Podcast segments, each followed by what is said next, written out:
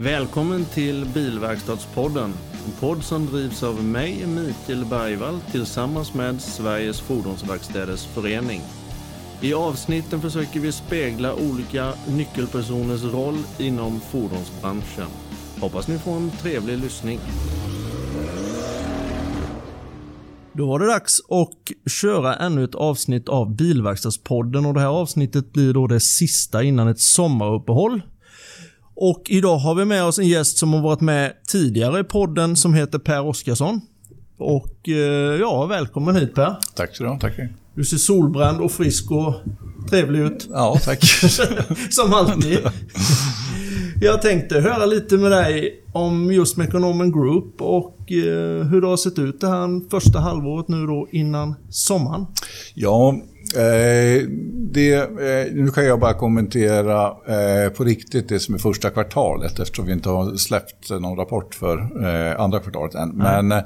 men ändå, och jag kanske ändå ta lite litet perspektiv bakåt. så eh, ungefär vid den här tiden förra året så hade ju livet börjat på vaknat, vakna till igen. Vi hade liksom gjort det värsta utav pandemin. Eh, vi hade varit igenom ett eh, dataintrång och grejerna började på landa, landa rätt igen. Eh, så det är väl det är, på det sättet så är det ju, eh, nu har det gått ett år i, i eh, stabilitet, vilket naturligtvis är jätteskönt.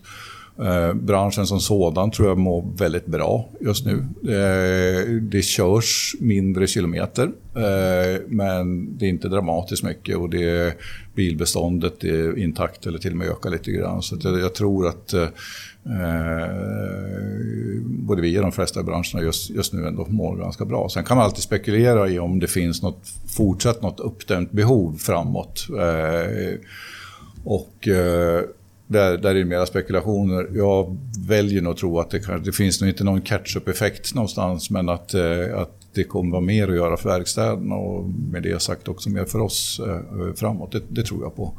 Mm. Eh, och det, har ju, det tycker jag också hela det här pandemiåret har ju visat liksom att mobilitet är ju superviktigt och vi kan inte sluta röra på oss. Mm. och det är liksom en, med det sagt så är ju vi i den här branschen är liksom väl rustade i sådana här ja, situation. Ja.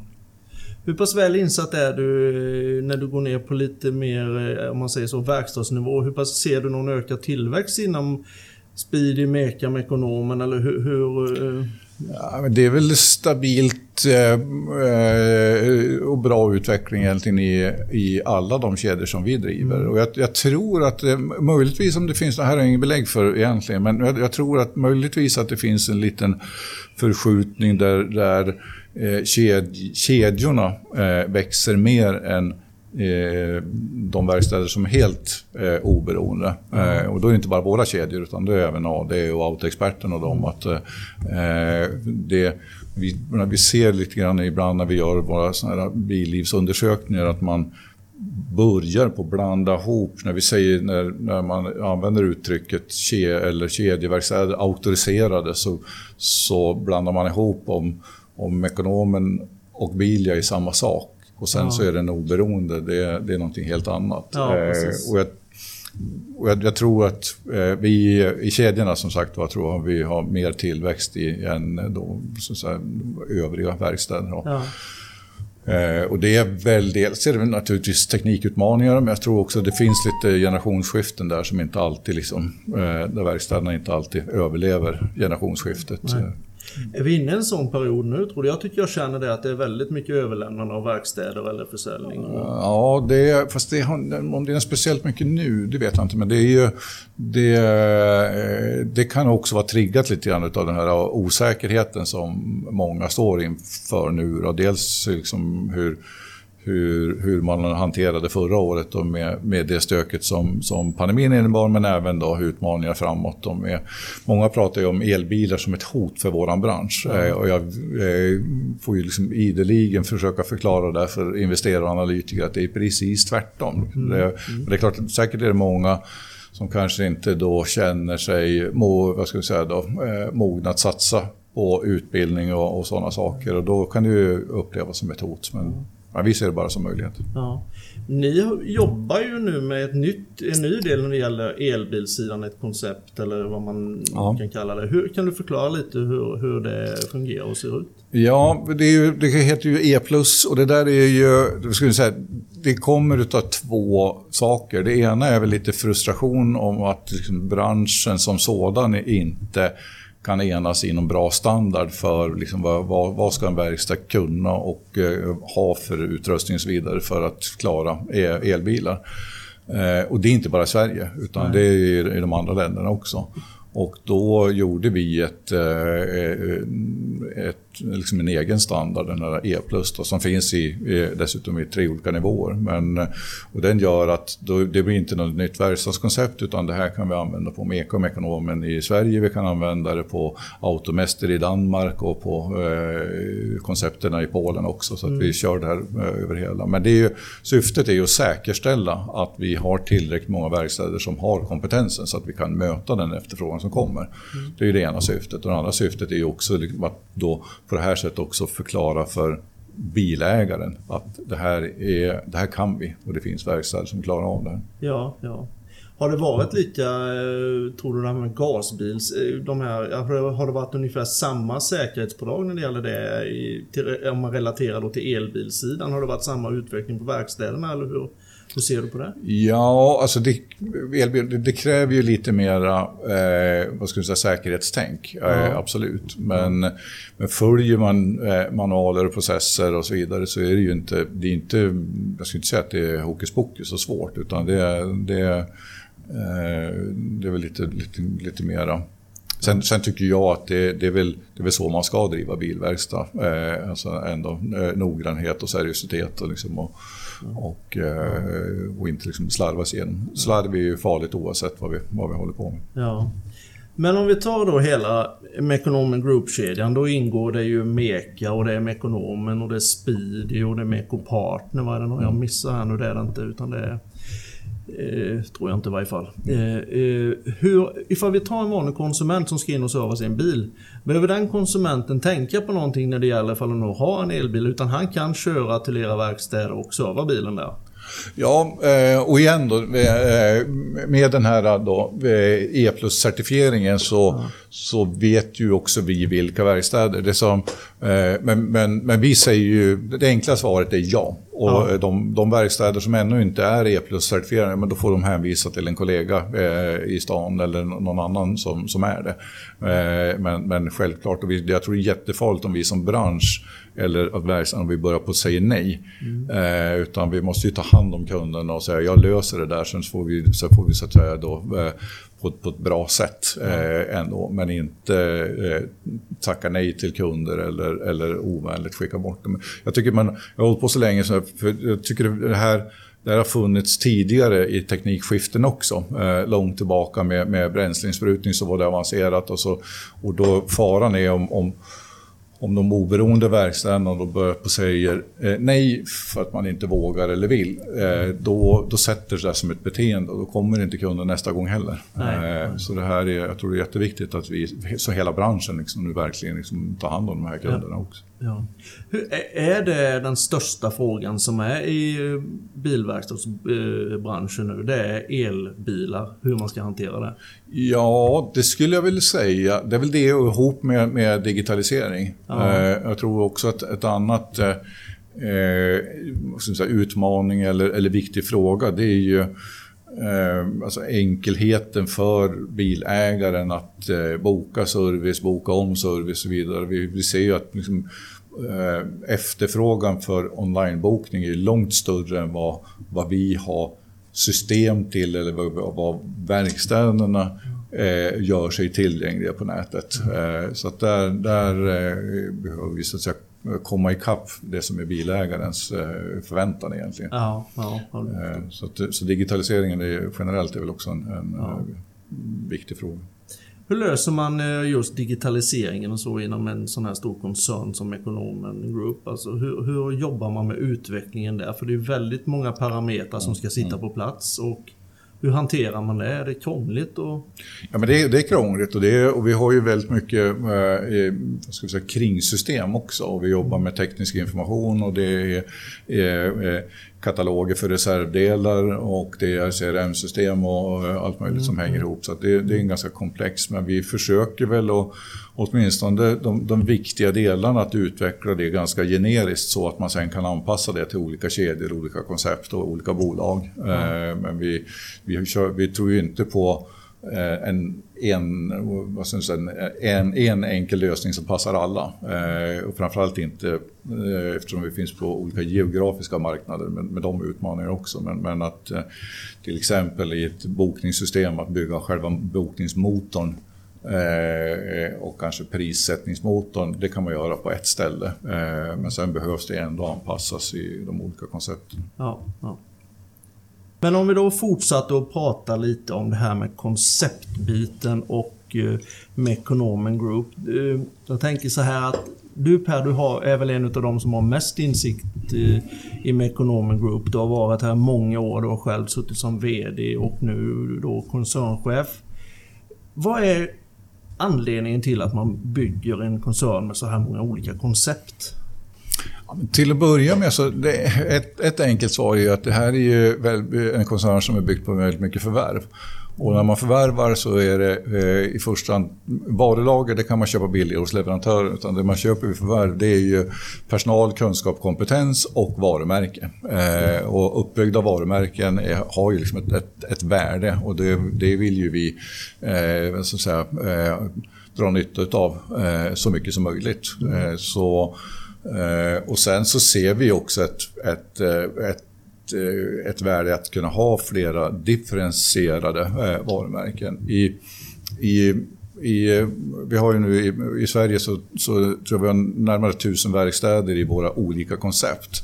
Och det är klart att det finns områden eh, där det skulle se helt, helt enkelt konstigt ut om det låg tre Mekonomen-verkstäder på samma gata, ja, kanske till och med vägg i vägg. Så att man behöver det. Men vi tror också att det här, det kanske har lite olika attraktionskraft för eh, bilägarna eh, i valet av verkstad. Men också framförallt så är koncepten olika för verkstadsägarna. Eh, så det, det viss, eh, vissa pass tycker bättre om något koncept och vissa om andra. Så att, eh, och det var, ibland så brukar jag få frågan, eller jag fick frågan av en norsk journalist, för där har vi tre starka, eh, riktigt starka kedjor, eh, som frågade liksom, ska inte slå ihop det där till ett? Och då sa han, nej, men däremot funderar jag på att skaffa ett fjärde. Mm. Så det, det, det är nog mera liksom att vi behöver eh, fler varumärken och eh, fler koncept än färre. Ja. Eh, hur, hur, pass, eh, vad skiljer de? Det är många som pratar, det var med ekonomen och det var det. Men vad är det som skiljer konsumenten och kunden till era, era ser ni någon skillnad på personen i fråga? Är det en viss typ av människor som går till Mekonomen och viss till Meka? Eller hur, hur har ni delat upp eh, själva konceptbiten? Är det någon skillnad? Innehållsmässigt hos Mekonomen konceptet eller Meka-konceptet? Ja, jag, jag, tror att det är, om du tittar från bilägarperspektivet så är det väldigt liten skillnad. Ja. Det finns vissa, ja, men vi har ju Mekonomen som ligger på fler ställen som ligger ihop med en butik också. Så mm. man får liksom ett mer en samlad eh, upplevelse, lite mer one-stop shop. Så ja. det, det, kan väl kanske attrahera vissa, men, men just, just själva bil Eh, verkstaden har nog ungefär samma målgrupp. Eh, sen kan det vara lite skillnad när vi jobbar med flitavtal och sådana saker. Eh, men då är det mer individuellt. Olika, olika företag väljer olika, olika preferenser. Ser man innehållet för verkstaden så är där är det ju skillnader på, på både på vad, det, vad det kostar och vad det, ger och så vidare. Ja. Men, det, men även där tror jag att det är det, ja, det, det, det, är lite grann personligheter och, och, eh, hur man är gör nog att man, man väljer lite olika och, och vi vill gärna vara, vara, hitta möjligheter att nå så många som möjligt. Ja, det förstår jag. För det är ingen tanke att man kanske lägger ut vissa koncept mer på landsbygden och, och, och, vissa koncept mer i, i städerna och sånt. Det är inte någon sån tanke som finns med det hela? Nej, inte som det ser ut nu. Mm. Eh, vi hade ju en eh, konceptidé som vi pilotade lite grann eh, med, eh, faktiskt har kvar också, det fanns både Mekonomen, heter det, Mekonomen Servicecenter som sen blev eh, Gällav och eh, Imeca hette Meka Plus. Och ja. det var ju liksom tänkt som lite mer storstadskoncept. Ja. Eh, så den tanken finns väl där och bubblar fortfarande, eh, ska jag säga. Men, men men, men inte att vi skulle dela upp något av koncepten på något sätt. Nej, utan nej. Eh, igen, vi behöver finnas överallt. Ja, ja, ja, men det förstår jag. Om man då ser till utvecklingen nu då eh, det här året som har varit ifall, ifall du jämför de olika konceptbitarna så märker man någon skillnad på eh, konceptmässigt eller distriktsmässigt eller områdesmässigt i Sverige hur man har påverkats av Coronan. Kan ni se det när ni analyserar siffrorna?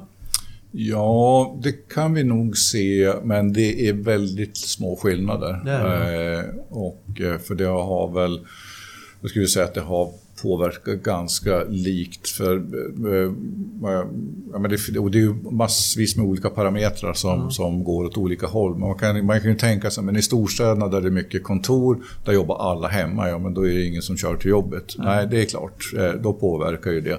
Men å andra sidan så är det ännu färre som åker tunnelbana, så de få som ska transportera sig väljer ändå bilen. Ja. Eh, och eh, ser man i Stockholm det sista, sista halvåret så är det ju det är, fort, det, det är ju köerna är tillbaka. Mm. Så, att, eh, så, så, det, så det är väl ett exempel på att det var både lite plus och lite minus och så, så blir det mm. ganska, ganska samma sak. Men nej, jag tycker inte den sker. Däremot när vi, från koncernens perspektiv, när vi tittar på de olika länderna, mm. så var det ju extremt stor skillnad förra våren. Eh, Danmark och Norge kraftig lockdown från början. Stannade ju, mars stod ju helt stilla. Liksom. Då, då var det tomt på, på, på vägarna och verkstäderna var stängda också.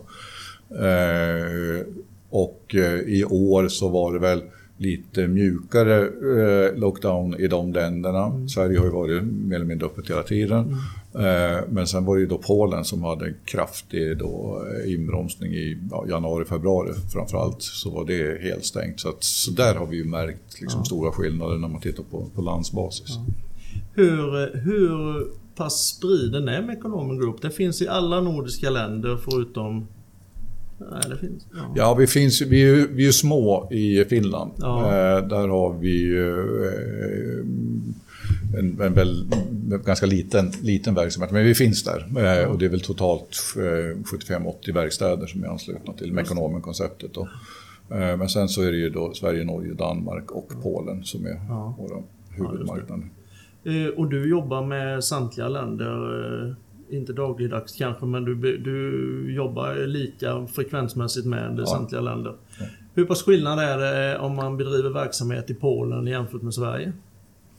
Ja, en intressant fråga. Det är, det är eh, ibland kan man tycka när man är där att man passerar 15 år tillbaka i tiden. Ja. Eh, men för att nästa dag konstatera att det är tvärtom, att det är de som är, är före. Men, men rent själva eh, bilverkstaden i Polen är ju eh, ska jag säga, jobbar med äldre bilar. Det är mindre teknik. Man har eh, diagnostester och så vidare men det är inte kanske det, det nyaste. Eh, vi bedriver eh, framgångsrikt i Polen också eh, utbildning för, för mekaniker och så vidare. Som, som, eh, så vi vet att de, men de jobbar väldigt mycket på, på äldre bilar. Eh, men, men kommer man sen till hur mogen man är för till exempel digitalisering, hur den, den polska bilägaren vill ha det. Så där tror jag de kommer köra förbi oss, för där är de snabbare på eh, den typen av förändringar. Så det är lite grann. Sen finns det andra skillnader i, i eh, sättet att styra och leda och hierarkier och företagskultur och så vidare. Men, men där, där, eh, vi är ett internationellt koncern så att där, eh, där får man liksom anpassa sig till, till Ja, det är klart. Det är klart. Jag tänkte ifall ni hade, alltså ifall de här konceptkraven ställs på samma sätt runt om i länderna plus Polen då. Hur, hur, men koncepten byggs och ser ut på samma sätt där. Ja, inte helt samma vi, vi heter ju olika. Vi har ju i Danmark har vi fyra koncept. Det är Automaster, Car People, Autocheck ja. och eh, sista som jag tappar namnet på nu. Men, eh, och Polen har vi två andra koncerner. Men det, det är samma grundidé. Att vi, ska, ja. vi, ska, vi ska säkerställa och se till att väldigt bra erbjudande till verkstaden så att verkstaden kan bedriva en bra och lönsam verksamhet ja. eh, på olika sätt med, med, med, med allt det vi kan erbjuda. Men sen ska vi också hjälpa verkstaden att faktiskt få nya kunder med marknadsföring och med eh, ja, bokningssystem och sådana saker. Ja. Så att, eh, och den tanken är liksom samma överallt. Sen har man kommit olika långt, mm. men det är samma grundfilosofi. Mm. Men ni bygger marknadshanteringen på samma sätt marknadsplansmässigt, alltså när ni gör kommunikationen ut till konsumenten, det, det byggs på samma med samma typ av filmer? Och... nej, det, är också väldigt decentraliserat. Det är ett annat språk, det vet jag. Det är andra språk och det är, andra, och det är lokala marknadsandelningen för det är helt olika medielandskap och så vidare. Vi, vi, vi, vi driver ju den här koncernen relativt eh, säga, decentraliserat. Ja. Så att eh, det finns ju i i varje land en, en VD, en ledningsgrupp eh, som har sina avdelningar med marknad, IT, finans och så vidare. Och, eh, Eh, men sen jobbar vi tillsammans rätt mycket. Då kallar vi det för best practice där vi då eh, försöker dela bra eh, erfarenheter och bra idéer. Mm. Och på det sättet då liksom hjälpa varandra helt enkelt. Och sen och best practice kan ibland in, till slut landa i att man centraliserar. Att man kan säga att det här är bättre att vi gör på ett ställe. Men då kan ett ställe, det kan ju vara i, i Warszawa lika gärna som det är i Stockholm eller Malmö. Men, mm. men, men eh, vi, vi, eller jag tror väldigt mycket på liksom det lokala ansvaret, att de känner liksom att de har alla verktyg eh, och eh, synergier och samordning. Det är, det, det, det är mera liksom något som kan vara kul ibland, men inte nödvändigt. Nej, nej. Ja, förra gången vi pratade Per så pratade vi ju en hel del om att det saknades många mekaniker och så i Sverige och eh, jag vet ju om att ni jobbar mycket med kompetensförsörjning och, och försöka integrera ja, även mycket kvinnor i branschen mm. och uh, även ja, folk som kommer hit och har flytt från sitt land. Mm. Hur, hur, hur jobbar ni med det? Ja, men till att börja med så har vi en, en grundfilosofi. Eh, lite då eh, svengelskt så kallar vi det för stars only. Men eh, det är egentligen det, det, det, det när, när, vi rekryterar. Alltså vi, jag tycker att vi har så otroligt mycket fantastiskt bra kunniga medarbetare. Och det vill jag att vi fortsätter med. Och då måste vi, liksom, vi ska attrahera de bästa. Eh, eh, och det är liksom hela liksom grundidén med, med, med, med den kompetensförsörjning.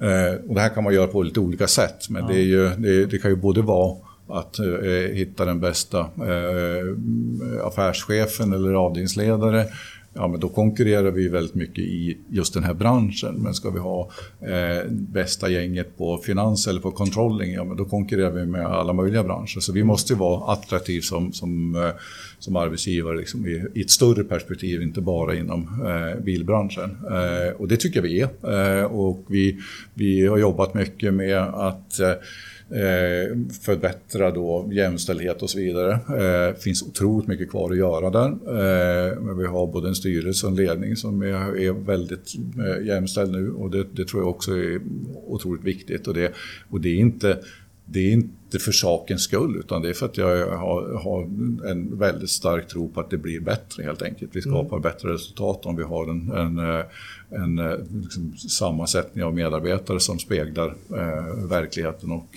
och eh, våra kunder. Så det som tidigare kanske var mycket fokus på den mekanikerbristen, den finns fortfarande. Vi måste fortfarande jobba mycket med tillsammans hela branschen för att göra branschen attraktiv. Eh, men vi eh, vill också försöka sticka ut som, som, som koncern och verkligen liksom hitta de här eh, goda exemplen, vart de nu än finns, ja. så att säga, oavsett.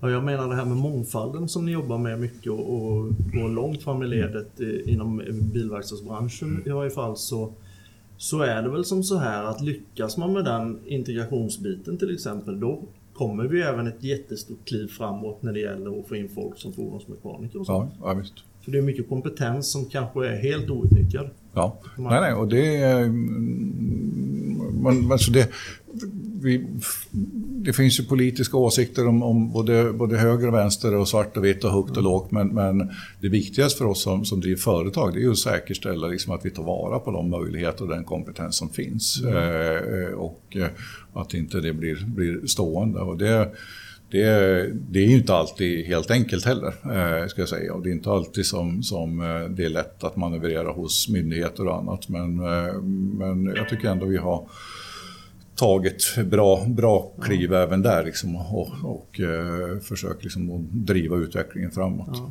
Kan du ge några konkreta exempel på det här? Hur ni jobbar exempelvis med mångfalden och inom organisationen? vi har drivit ett, ett antal olika projekt, både med, med, tillsammans med Arbetsförmedlingen och med, med lite andra organisationer också, för att liksom, hitta eh, tidigt eh, vem eller vilka som kan vara intresserade i vår bransch. Eh, Eh, och, och därefter liksom få in eh, de här personerna antingen på praktik eller i någon utbildning eller eh, mentorskap och sådana saker. Så det, det, det, det är en hel del olika ja. sådana initiativ.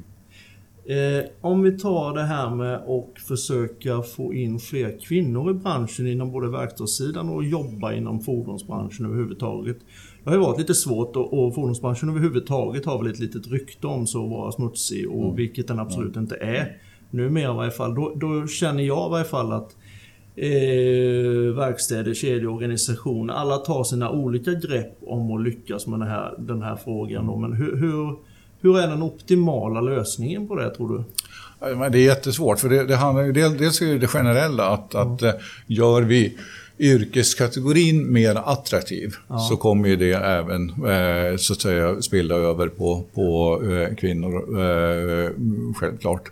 Eh, men, eh, men sen måste vi också, och det, och det, här har det pågått ska jag säga en, en förändring sista, sista fem, tio åren. Eh, men det är inte så himla länge sedan som, som jag i varje fall fick eh, riva ner såna här nakenkalendrar på verkstäderna mm. när man kom runt. Det, så att liksom det, det, det behöver ju städa upp ordentligt. Ja. Eh, att, eh, precis som du säger, det, att det, det, idag tror jag inte att det är smutsigt och skitigt. Eh, möjligtvis att det finns kvar en liten jargong. Men, mm. men igen, här också när man är ute och och besöker, förra hösten så var jag ute på en lång turné och, och träffade många och eh, på många verkstäder nu så är det ju eh, tjejer som är både delägare och som är kundmottagare och som är verkstadschefer. Och liksom, och det, är, det är jättekul att se. Liksom, ja. för att det, och det, det fungerar hur bra som helst. Ja. Och det, eh, jag tror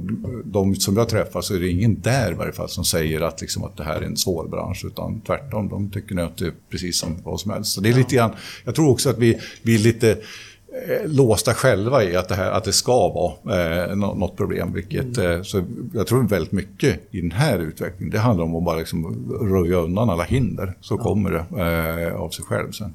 Och det kommer kanske lite i form av, eh, med hjälp av kanske man kan säga generationsskiften och sånt där också. Att eh, samhället ser annorlunda ja, ut nu ja. än vad det gjorde för, för många år sedan. Ja, Framtiden då Per, mm. vad kommer att hända i fordonsbranschen? Hur, hur eh, ser du på den? Ja, men vi har ju varit inne på det här med elektrifieringen. Mm. Så jag tror att, jag tror att i, det kommer, I verkstaden så kommer det se lite annorlunda ut framåt. Eh, det kommer ta väldigt lång tid. Eh, för att även om det säljs mycket elbilar nu så är det fortfarande väldigt många bilar som säljs som är konventionella motorer och de ska leva 15-18 år de ja. också. Så att det, här, det här kommer att ta väldigt långsam utveckling. Men det gäller ju liksom för, för verkstäderna att vara på tå när det gäller Eh, utrustning och utbildning och så vidare. Så att vi liksom aldrig tackar nej till, till, eh, till kunder eh, i onödan.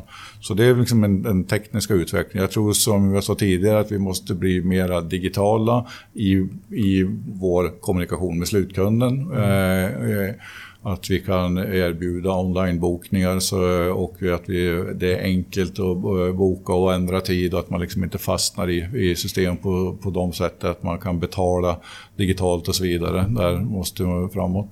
Sen tror jag att det är viktigt med den här eh, vad ska vi kalla det då, kvalitetsstämpeln. Eh, godkänd bilverkstad är ett otroligt viktigt mm. eh, eh, koncept i Sverige. I de andra länderna så finns det lite lagstiftning och annat som, som gör ungefär samma sak, men den är också viktig. Så det ställer också krav på på verkstäderna att, eh, ska jag uttrycka att man, man, eh, man behöver bli bättre på kanske ordning och reda och administration. Sen har vi en annan sak då som, som eh, fortfarande är lite grann i sin linda, men vi kommer ju behöva ha, det kommer ju någon form utav ska vi säga, legitimeringssystem för att kunna komma in i känsliga system i bilar. Eh, där man måste så att säga eh, ha en auktorisation även som enskild mekaniker för att mm. eh, det kan vara system som påverkar eh, miljö, miljöutsläpp, det kan vara säkerhet, alltså lås och så vidare. Och det kommer också kräva Eh, kanske lite mera, jag ska inte säga förhoppningsvis lite mera administration, men att det är lite, lite mera mm. nya saker som vi kanske har jobbat med, med, med tidigare.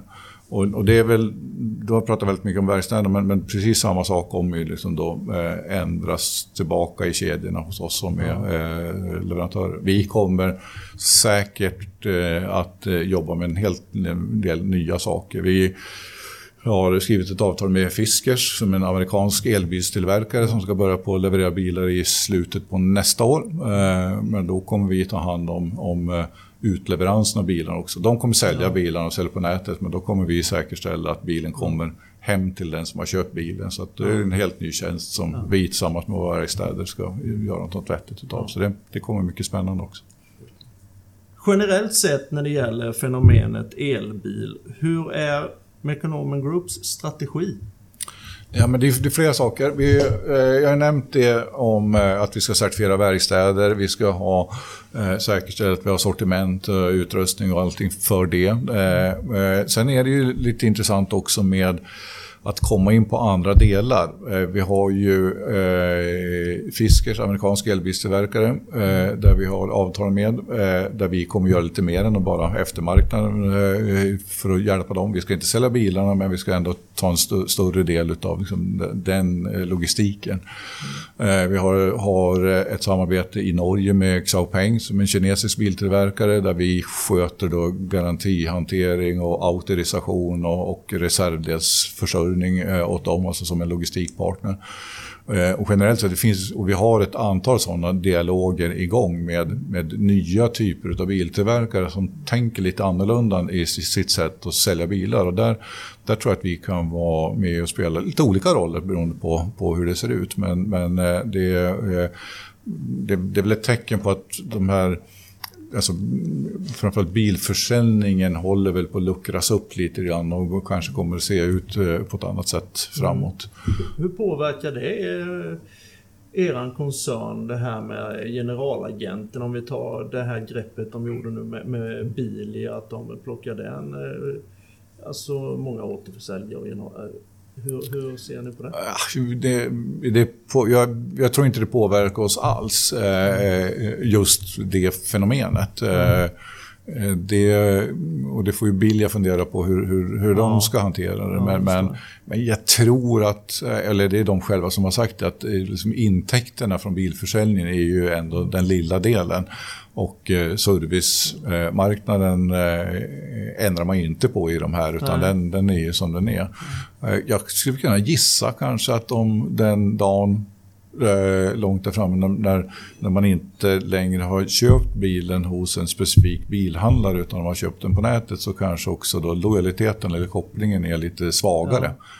Och det skulle då bli lite långsökt, men det skulle kanske vara, göra det lite lättare för fria verkstäder att kunna få även de kunderna lite, lite tidigare. Ja. Eh, men som sagt, är de istället då duktiga på att sälja sina koncept så eh, kommer de ju klara det. Så att, nej, jag tror det är i sig, men det är ändå intressant för det, det är tecken på att det är saker och ting är under förändring. Ja. Och, eh, och jag tror att det, det som vi har, vi har Eh, nätverken, alltså vi finns på många ställen. Vi har 450 butiker i de här fyra länderna. Vi har 3 500 verkstäder. Vi har logistik, vi har centrallager, regionlager och allting. Så att vi, vi kan jacka på väldigt mycket eh, nya tjänster och på det ja. sättet vara en bra partner. Eh, sen har vi också, tror jag, ibland bra nytta av att vi har starka varumärken också här. För att eh, om man då vill ha någon en samarbetspartner eh, som ska ta hand om någonting så är, det ju många gånger en fördel om den också är känd och har liksom ett eh, känt namn ja. ute, ute på marknaden. Ja. Vad tror du om min spaning då? Ifall jag säger så här att eh, jag kan kanske tänka mig att eh, originalhandlarna, ifall de nu tappar avtalen och de här bitarna, att de i sådana fall kanske försöker jobba med och utveckla flera ben inom organisationen och satsa mer på däck och service mm. och, och, och, så här. Kan det innebära en osund konkurrens mot, mot, uh, mot kedjorna? Nej, eh, jag tror tvärtom. Jag tror, tror det kan vara en, en väldigt bra konkurrens. Ja. Och eh, jag, jag, tror också att det är många bilhandlare som, som tänker och eh, tittar så eh, beredda. Eh, och vi har ju många som, som går med i våra verkstadskoncept också som ett ja, komplement. eller våra konkurrenters koncept för den delen. Det, så det är inte bara våra. Så det, men det är väl ett sätt för dem att, att bredda upp verksamheten. Och det, och det tror jag det är bara en nyttig konkurrensfaktor som vi får. det handlar hela tiden om att vara mm. bäst i slutändan så ja. vinner man. Hur viktigt är det för en bilverkstad att tillhöra ett koncept? Det måste fråga bilverkstaden ja. om, för jag är ju partisk. Ja, jag, det, förstår jag, det förstår jag.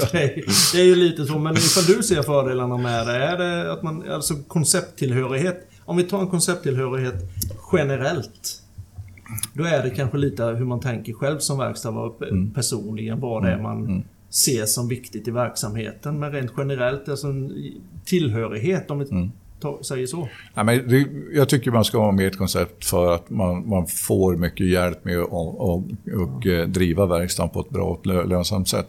Men eh, koncept med varumärke eh, har ju en Kanske då en nackdel för den enskilda där man blir liksom mindre känd i sitt eget namn. Mm.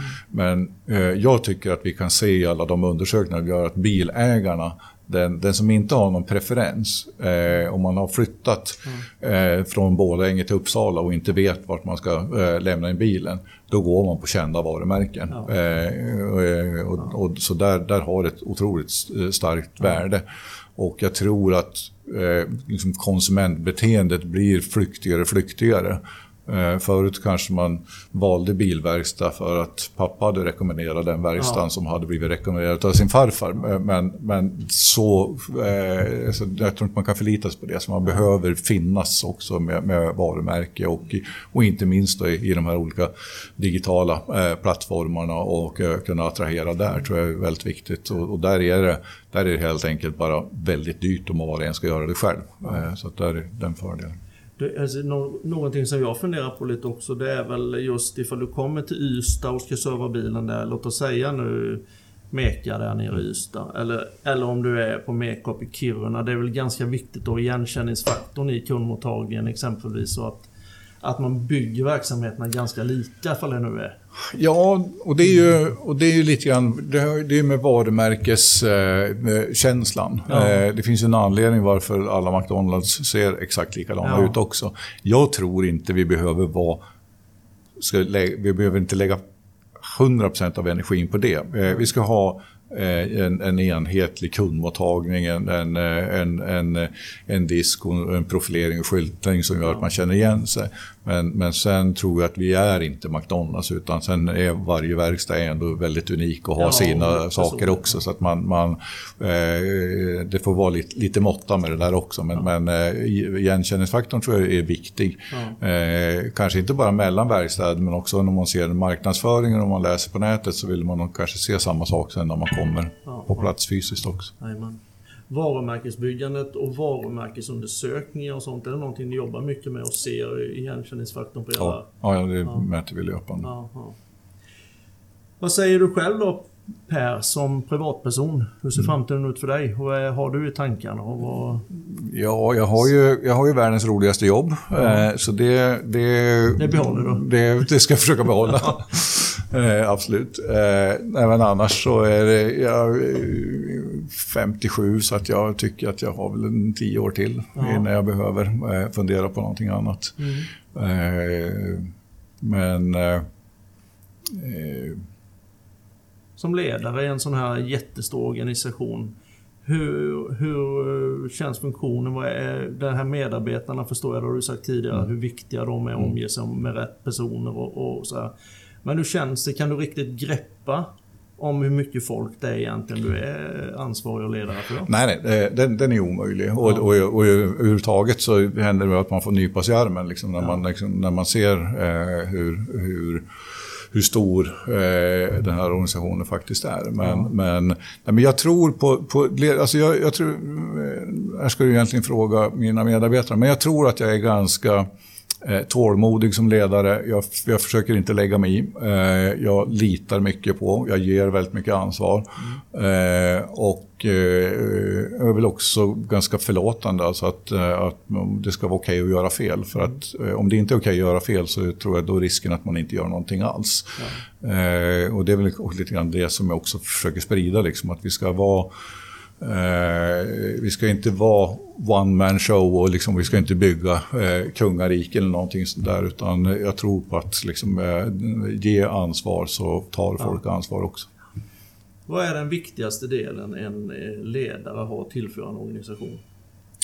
Jag tror att det är, det, är en superkomplex fråga och det skrivs böcker om det. Eh, men, men om jag bara ska ta någonting som jag tycker är och det är säkert olika i olika delar av en organisation, men, men, där jag befinner mig så är det ju lagbygget. Alltså att se till att omge sig med rätt personer som har kompetenser som eh, tillför någonting eh, och, att man, eh, och att man hela tiden egentligen rekryterar sådana som är bättre än sig själv. Mm. För att jag ska inte vara bäst på ekonomirapportering, det ska ju Åsa som är CFO vara.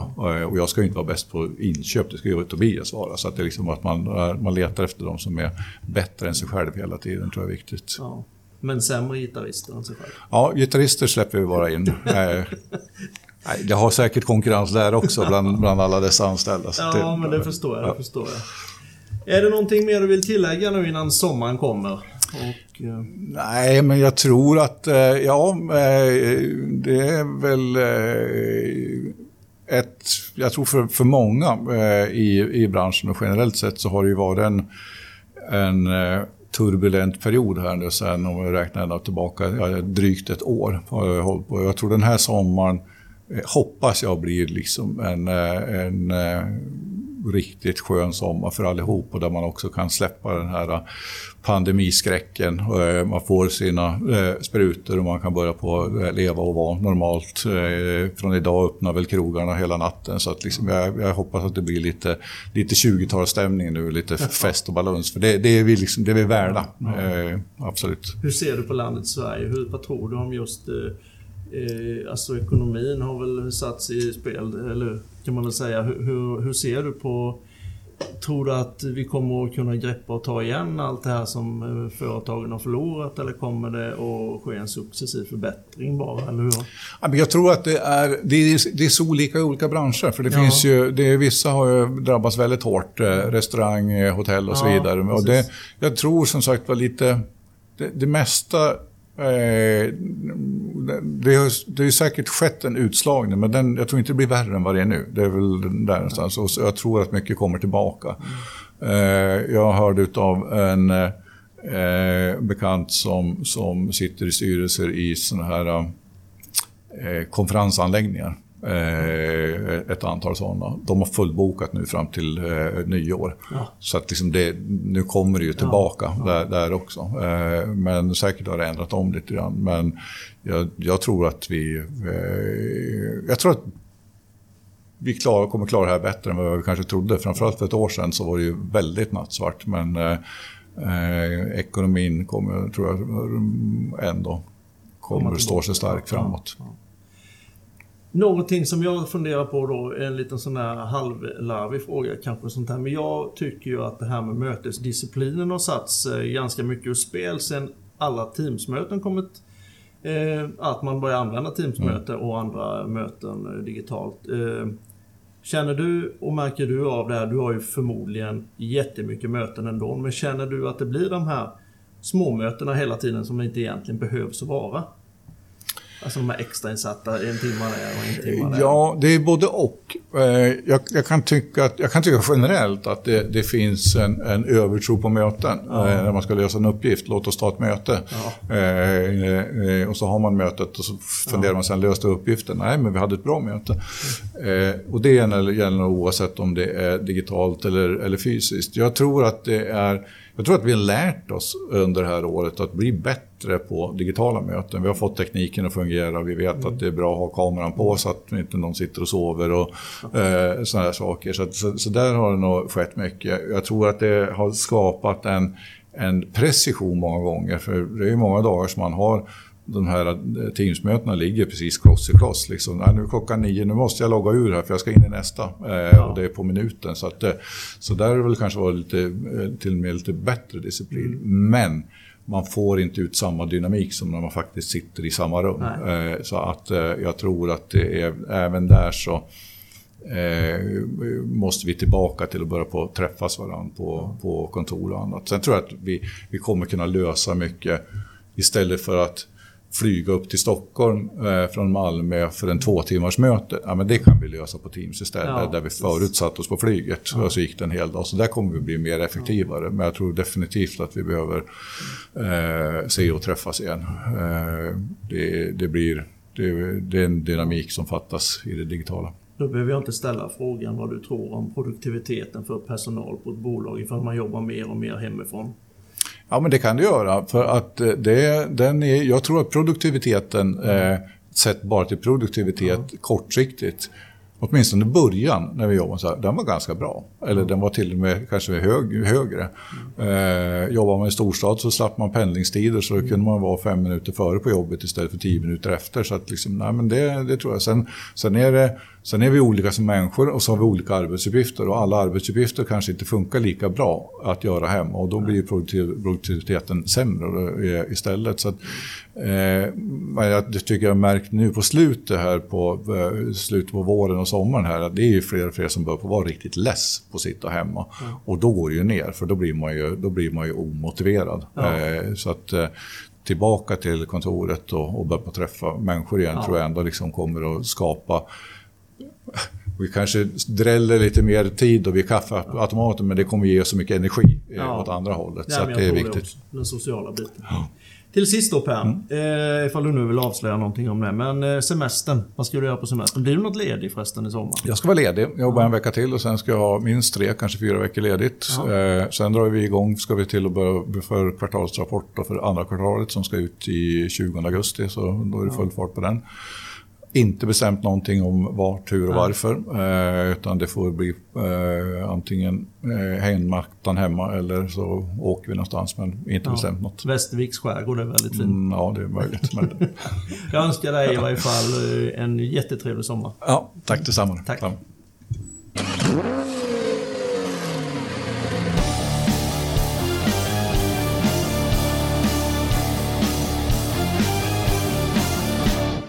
Välkommen till Bilverkstadspodden. En podd som drivs av mig, Mikael Bergvall, tillsammans med Sveriges Fordonsverkstäders Förening. I avsnitten försöker vi spegla olika nyckelpersoners roll inom fordonsbranschen. Hoppas ni får en trevlig lyssning.